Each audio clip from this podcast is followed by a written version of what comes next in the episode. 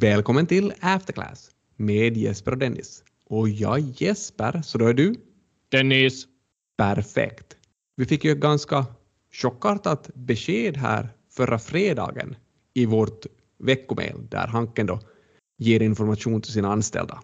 Ja, vi är väl på inget sätt breaking med den här nyheten nu då alltså att Karen Spence ska bli rektor för BI i Norge istället för Hanken. Ja, men det är ändå en av våra stora fans som lämnar skutan. Så vi får gratulera BI för att de får Karen. Det är ju inte bara rektor som kommer att bytas. Det har också redan skett ett byte på en viktig post på Hanken, så vi har fått en ny styrelseordförande.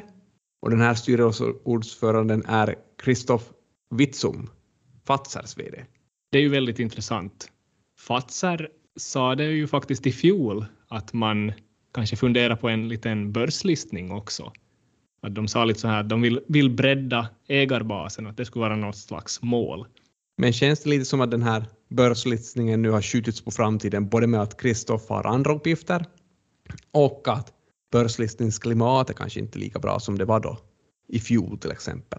Så känns det nog. Och eh, de meddelar också vid den här senaste resultatpresentationen att, att det sker troligtvis någon gång framöver, men inte riktigt just nu. Men att de nämner det är ju i alla fall något slags bevis på att någonting är på gång i den här godisfabriken. Afterclass uppmärksammas ju också i det här veckomejlet annars.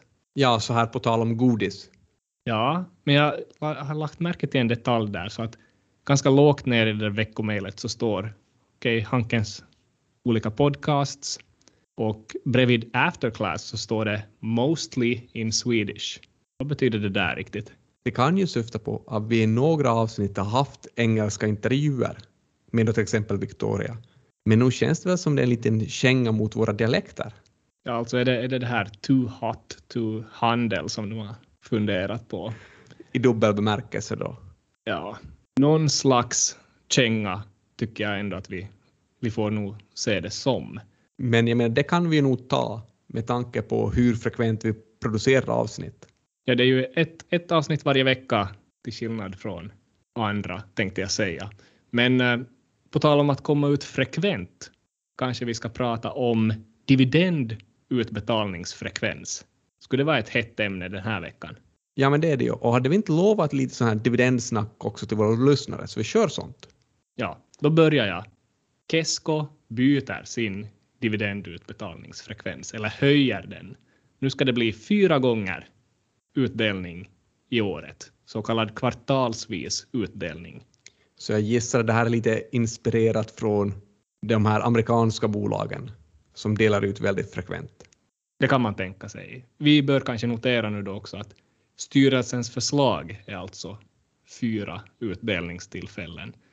Sedan 2018 eh, har man kört två gånger per år och före det ännu bara en gång per år. Så att man vrider upp takten lite i Kesko. Och det går ju också bra för Kesko. Ja, de har väl haft slagit resultatet flera år i rad nu. Vad har vi andra för bolag som delar ut dividend fyra gånger i året? För det hör ju inte till vanligheterna. Är det kanske på förslag i Nokia också? Men därtill Verkkokauppa kanske kunde nämnas. Det skulle vara roligt om Nokia igen börjar betala ut dividend, för de har ju inte betalat ut dividend sedan 2019 då de tvingades sluta med dividendbetalningar för att ha råd med sina investeringar i, i 5G-nätverket. Det skulle ju helt klart vara någon signal. Någon slags signal måste ju vara också att ha tre gånger utdelning per år, som ju det här Trainers House har. Det är väl en signal på att man är ett väldigt speciellt börsbolag. Eller i alla fall så hade ju de det i fjol. De körde alltså först en ordinarie utdelning och sen en tilläggsutdelning som delades upp i, i två stycken på hösten. När man tänker på det Trainers House så det är väl lite oklart vad de egentligen gör. Eller vad är det för produkter som de har? Är det lite som att vi skulle ha ett börsbolag? Ja, alltså är de inom podcast-businessen? De har bland annat podcasts uh, och där får man lyssna på den här grundar-vdn Jari Sarasvuos visdomsord. Jag såg till exempel att man kan köpa deras podcast Business Mojo, 50 avsnitt av dem för eh, 200 euro. Och hur länge får man tillgång till de här 50 avsnitten då? Då har du tre månader på dig. Det känns som att vår podcast Afterclass har en bättre sån här kvalitet dividerat med pris-ratio där. Och sen så är ju vår podcast mostly in Swedish. Ja, det är en mindre marknad, helt klart. Trainers House såg jag att deras investerarsidor är enbart på finska efter 2018, så det är också någon slags ställningstagande där. Men tre gånger utdelning, ganska ovanligt. Två gånger är väl dock ganska vanligt. Åtminstone hittar vi några sådana bolag väl på Helsingforsbörsen. Wärtsilä har jag för mig, skulle vara ett bolag. Och där sitter ju piloten Håkan Agnevall i förarsätet och tar hem en, en hel del av, av den där utdelningspotten. För han, han hamstrar väl aktier i Wärtsilä, alltid då priset är under 11 euro, vad jag har förstått. Ja, ja, så han visar att han tror på sitt bolag. Eller så försöker han bara stödköpa så att aktien inte sjunker allt för lågt. Har vi några andra halvårsvisa bolag? Ja, men andra halvårs eh, dividendutbetalare är till exempel Nokian Tires. Men de flesta bolagen delar ju dividender en gång per år. Och då oftast någon gång här på vårsidan. Men det finns väl också någon som kör ännu mer frekvent, nästan lika frekvent som vi kommer ut, men månatlig utdelning finns väl? Du tänker kanske på det här svenska bolaget Cibus då? Ja, just det. Ja, så det här är ju en typ av fastighetsbolag som då har riktat in sig på att till exempel äga Keskos butiksfastigheter och då hyra ut dem till Kesko. Så det är en sån här väldigt stabil business egentligen och de delar faktiskt ut dividender varje månad. En liten dividend varje månad. Det finns ju ganska fina fördelar med det där att ha sån här dividendbolag i portföljen eftersom det kommer ju in pengar hela tiden. Ja, speciellt när man tänker på till exempel en månadsutdelare. Så då börjar det vara nästan som du får en liten lön varje månad från din portfölj. Och du behöver ju inte sälja några aktier. Och så är det så fint att när du får den här dividenden så det uppstår ju inga transaktionskostnader heller. Lite skatt kan du ju hamna och betala men, men det tror jag vi klarar av. Så det är ganska vanligt att privatpersoner gillar att ha just både bolag som delar ut dividender ofta men kanske speciellt bolag som delar ut stora dividender. Men jag tror vi har också varit inne på det någon gång att utdelning innebär ju samtidigt då att man inte kanske satsar på tillväxt på samma sätt. Ja, men så är det ju. Så vi, vi som investerare vill ju att bolag bara ska dela ut pengar eller ge ut dividender om de inte har några riktigt suveräna egna projekt som de kan starta. Sen har väl Warren Buffetts bolag, som vi pratade om förra veckan, en sån här strategi också att inte betala ut dividend eftersom han och hans gäng kanske anser att de är bättre på att placera pengarna själv. Så där blir det in, ingen dividend. Och det kanske de har rätt i. Det här är ju samtidigt att Berkshire Hathaway kanske inte är något populärt bolag för de här allra extremaste dividendjagarna. Man brukar kanske prata om de här FIRE-människorna. Det är alltså sådana människor som är, är ute efter sån här så kallat fool's gold, alltså dividender. Ja, eller människor som är ute efter att vara då financially independent and retire early, om man då kan vara det. Men det är åtminstone det vad förkortningen FIRE står för. Om man läser om det här tankesättet så har de ofta en sån här tanke att man behöver en, ha en portfölj som är så stor att man med 4 procent av portföljen kan täcka de årliga utgifterna som man har som person. Så om vi har årliga utgifter på 25 000 så borde vi ha en portfölj på 625 000. Och ett lätt sätt att tänka kring den här 4% regeln är idag att man helt enkelt då investerar i bolag bara som har en 4% i direktavkastning. För att om man har en 4% i direktavkastning på bolagen så då får man ju den här 4 procenten betalt i kontot varje år. Det låter ju ganska smidigt det där. Ett bolag som man enkelt skulle nå ett sådant krav på så skulle väl vara Sampo. För där är ju till och med styrelseförslaget nu 4,10 euro per aktie, vilket skulle betyda över 9 procent i direktavkastning med dagens kurs. Ja, så det känns som Sampo går direkt in i en sån här portfölj. Bolag som också ligger där på gränsen kring om det ska platsa i den här portföljen är till exempel UPM, strejkande UPM. Deras förslag för dividender på 1,30 vilket skulle ge en direktavkastning precis då under 4 procent, men väldigt nära 4 procent. Som kursen sjunker lite till, så då skulle UPM också rymmas med som ett bolag i den här portföljen. Vi låter strejken pågå bara. Ja, och söker man vidare här också efter sådana bolag med direktavkastning på då cirka 4 procent eller helst lite över 4 procent så hittar vi faktiskt ganska många finländska storbolag i den regionen. Så just Nokia Tires, Telia och jag tror också att Fortum kommer att ge en direktavkastning på över 4 procent trots att de inte ännu då har gett, sitt, gett ut sitt dividendförslag. Så det är nästan som att om en apa skulle gå igenom finländska storbolag skulle den ganska snabbt hitta en sån här passlig dividendportfölj. Men Wärtsilä i nuläget skulle inte platsa in, så jag tolkar det nu då som att Håkan, han är inte en FIRE-människa. Nej, det är väl rätt tolkning. Wärtsilä skulle för tillfället inte platsa in. De har väl lite över 2 procent i direktavkastning enligt förslaget. Andra bolag som inte platsar in i den här 4% regeln är då Huhtamäki och Neste till exempel, som också ligger kring 2 procent. Men igen, det här betyder ju inte att de är dåliga bolag. Vi kan ju tänka oss att de här bolagens dividender kommer att växa mer i framtiden. Så kan man tänka. Men kanske vi ändå klassificerar Håkan Agnevall som en så kallad VUYD-människa. Och det står för? Work until you die. ja, ganska bra. Men du hade några rykande färska nyheter angående ett dividendbeslut som du hade tagit fasta på. Ja, jag såg att Harvia, det här omåttligt populära bastubolaget, uppdaterar sin dividendpolicy i samband med att de släppte den här Q4-rapporten. Och det togs emot väl av marknaden? Ja, det var ett eh, starkt resultat man presenterade, men sen missade man estimaten en hel del och den här dividenden var också då lägre i förslaget än förväntat. Så det var ett negativt 20-procentigt mottagande vid handelsdagens öppning till det här.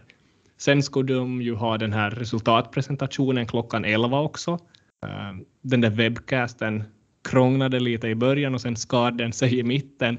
Så det var en svettig Tapio Pajuharju som fick försvara siffrorna där, även om siffrorna och tillväxten var riktigt bra. Men i ett skede där då så berättades det att eh, tidigare var den här dividendpolicyn att man skulle öka dividenden, köra halvårsvis utdelning och dela ut 60 procent av resultatet. Och vad förändrade man den här dividendpolicyn till? Så i framtiden ska man nu då öka dividenden, köra halvårsvis utdelning, men sen har man skippat det här att det ska vara 60 procent av resultatet. Så man föreslår väl nu 60 cent istället för 50 cent och det skulle då motsvara mindre än 1 procent i direktavkastning. Så Harvia ska inte vara i en sån här dividendportfölj i så fall. Alltså i dividendportföljen så hamnar då, vi sätter dit Sampo och så tänker vi lägga dit det här Fortum som någon typ av elektrisk bubblare. Och om vi, vi vill ha ett kort ben i dividendportföljen så dit hamnar Harvia och ska vi sätta dit också Nightingale? Ja, det beror på vad du tänker på. Men jag antar nästan att du tänker på den här gången då, då deras VD Teemu Suna var med i det här Trainers House podcasten och videocasten där han intervjuades och hade på sig, ska vi säga, för korta byxor. Det kunde ha varit det jag tänkte på, eller så skulle jag bara ha tänkt på att Nightingale inte heller delar ut någon dividend. Okej, okay. jag var lite för cynisk där. Vi lämnar Teemu till sitt öde. Han kan ju förvisso ha, ha helt enkelt bara tvättat byxorna på för, för höga grader. Det är alltså det här att det var halvvägs till knä. som, som jag, jag tänkte. så det var dividendutbetalarna som vi har för tillfället. Ska vi prata om en liten framtida stark dividendutbetalare? Som vi har pratat om tidigare också. Vad vill du prata om då? Jag vill väl fortsätta den här följetongen med Oriola. Jaha, vad har den här Elisa Markkula nu hittat på då? Det kommer att ske en stor förändring för Oriola är involverad i en, en företagsaffär där man i princip gör så att Oriolas svenska apotekskedja, Kronans apotek, fusioneras med apotekskedjan Apoteksgruppen. Så det här är två stora apotekskedjor i Sverige. Oriola kommer då att äga 50 procent av det här nya bolaget. Och hela den här svenska apoteksbusinessen är ju kanske det, eller är ju det största business-segmentet i Oriola. Så Elisa är på gång och de påstår att genom att göra det här kommer de att spara ungefär 25 miljoner årligen på ebitda-nivå. Det är sådana här klassiska synergieffekter alltså. Ja, sånt som man vill lyfta fram. Något annat som jag tyckte var lite roligt i det här pressmeddelandet var att de också har värderat den här apoteksbusinessen, alltså det här Kronans apotek. Och de påstår att värdet på Kronans apotek är 400 miljoner euro, vilket är lite roligt eftersom att hela Oriolas börsvärde endast är 390 miljoner. Det är klart det kan ju finnas några skulder och sånt som påverkar där också, men det är ett litet intressant sätt att få på det här känslan av att bolaget är mer värt än börsvärdet. Meddelande säger att Oriola är mer värt än vad det var tidigare. Ja, Och då gick kursen upp. ja det tog glädjeskutt uppåt. Men jag undrar nog om den här glädjen kanske är lite, man har tagit ut glädjen lite för tidigt här. För visst blir det ett lite konstigt bolag nu också, Oriola. För Oriolas tillgång blir nu då egentligen ett 50-procentigt ägande av, ett stort, av en stor apotekskedja. Så det känns som det kanske inte är den bästa bolagsstrukturen. Att en bättre bolagsstruktur vore ju i framtiden den här stora apotekskedjan är ett skilt bolag, helt fritt från Oriola då kanske. Och kanske det är något sånt vi kommer att se ännu i framtiden. En annan sak som jag såg här också var att Oriola i och med den här fusionen igen får exponering mot östeuropeiska länder.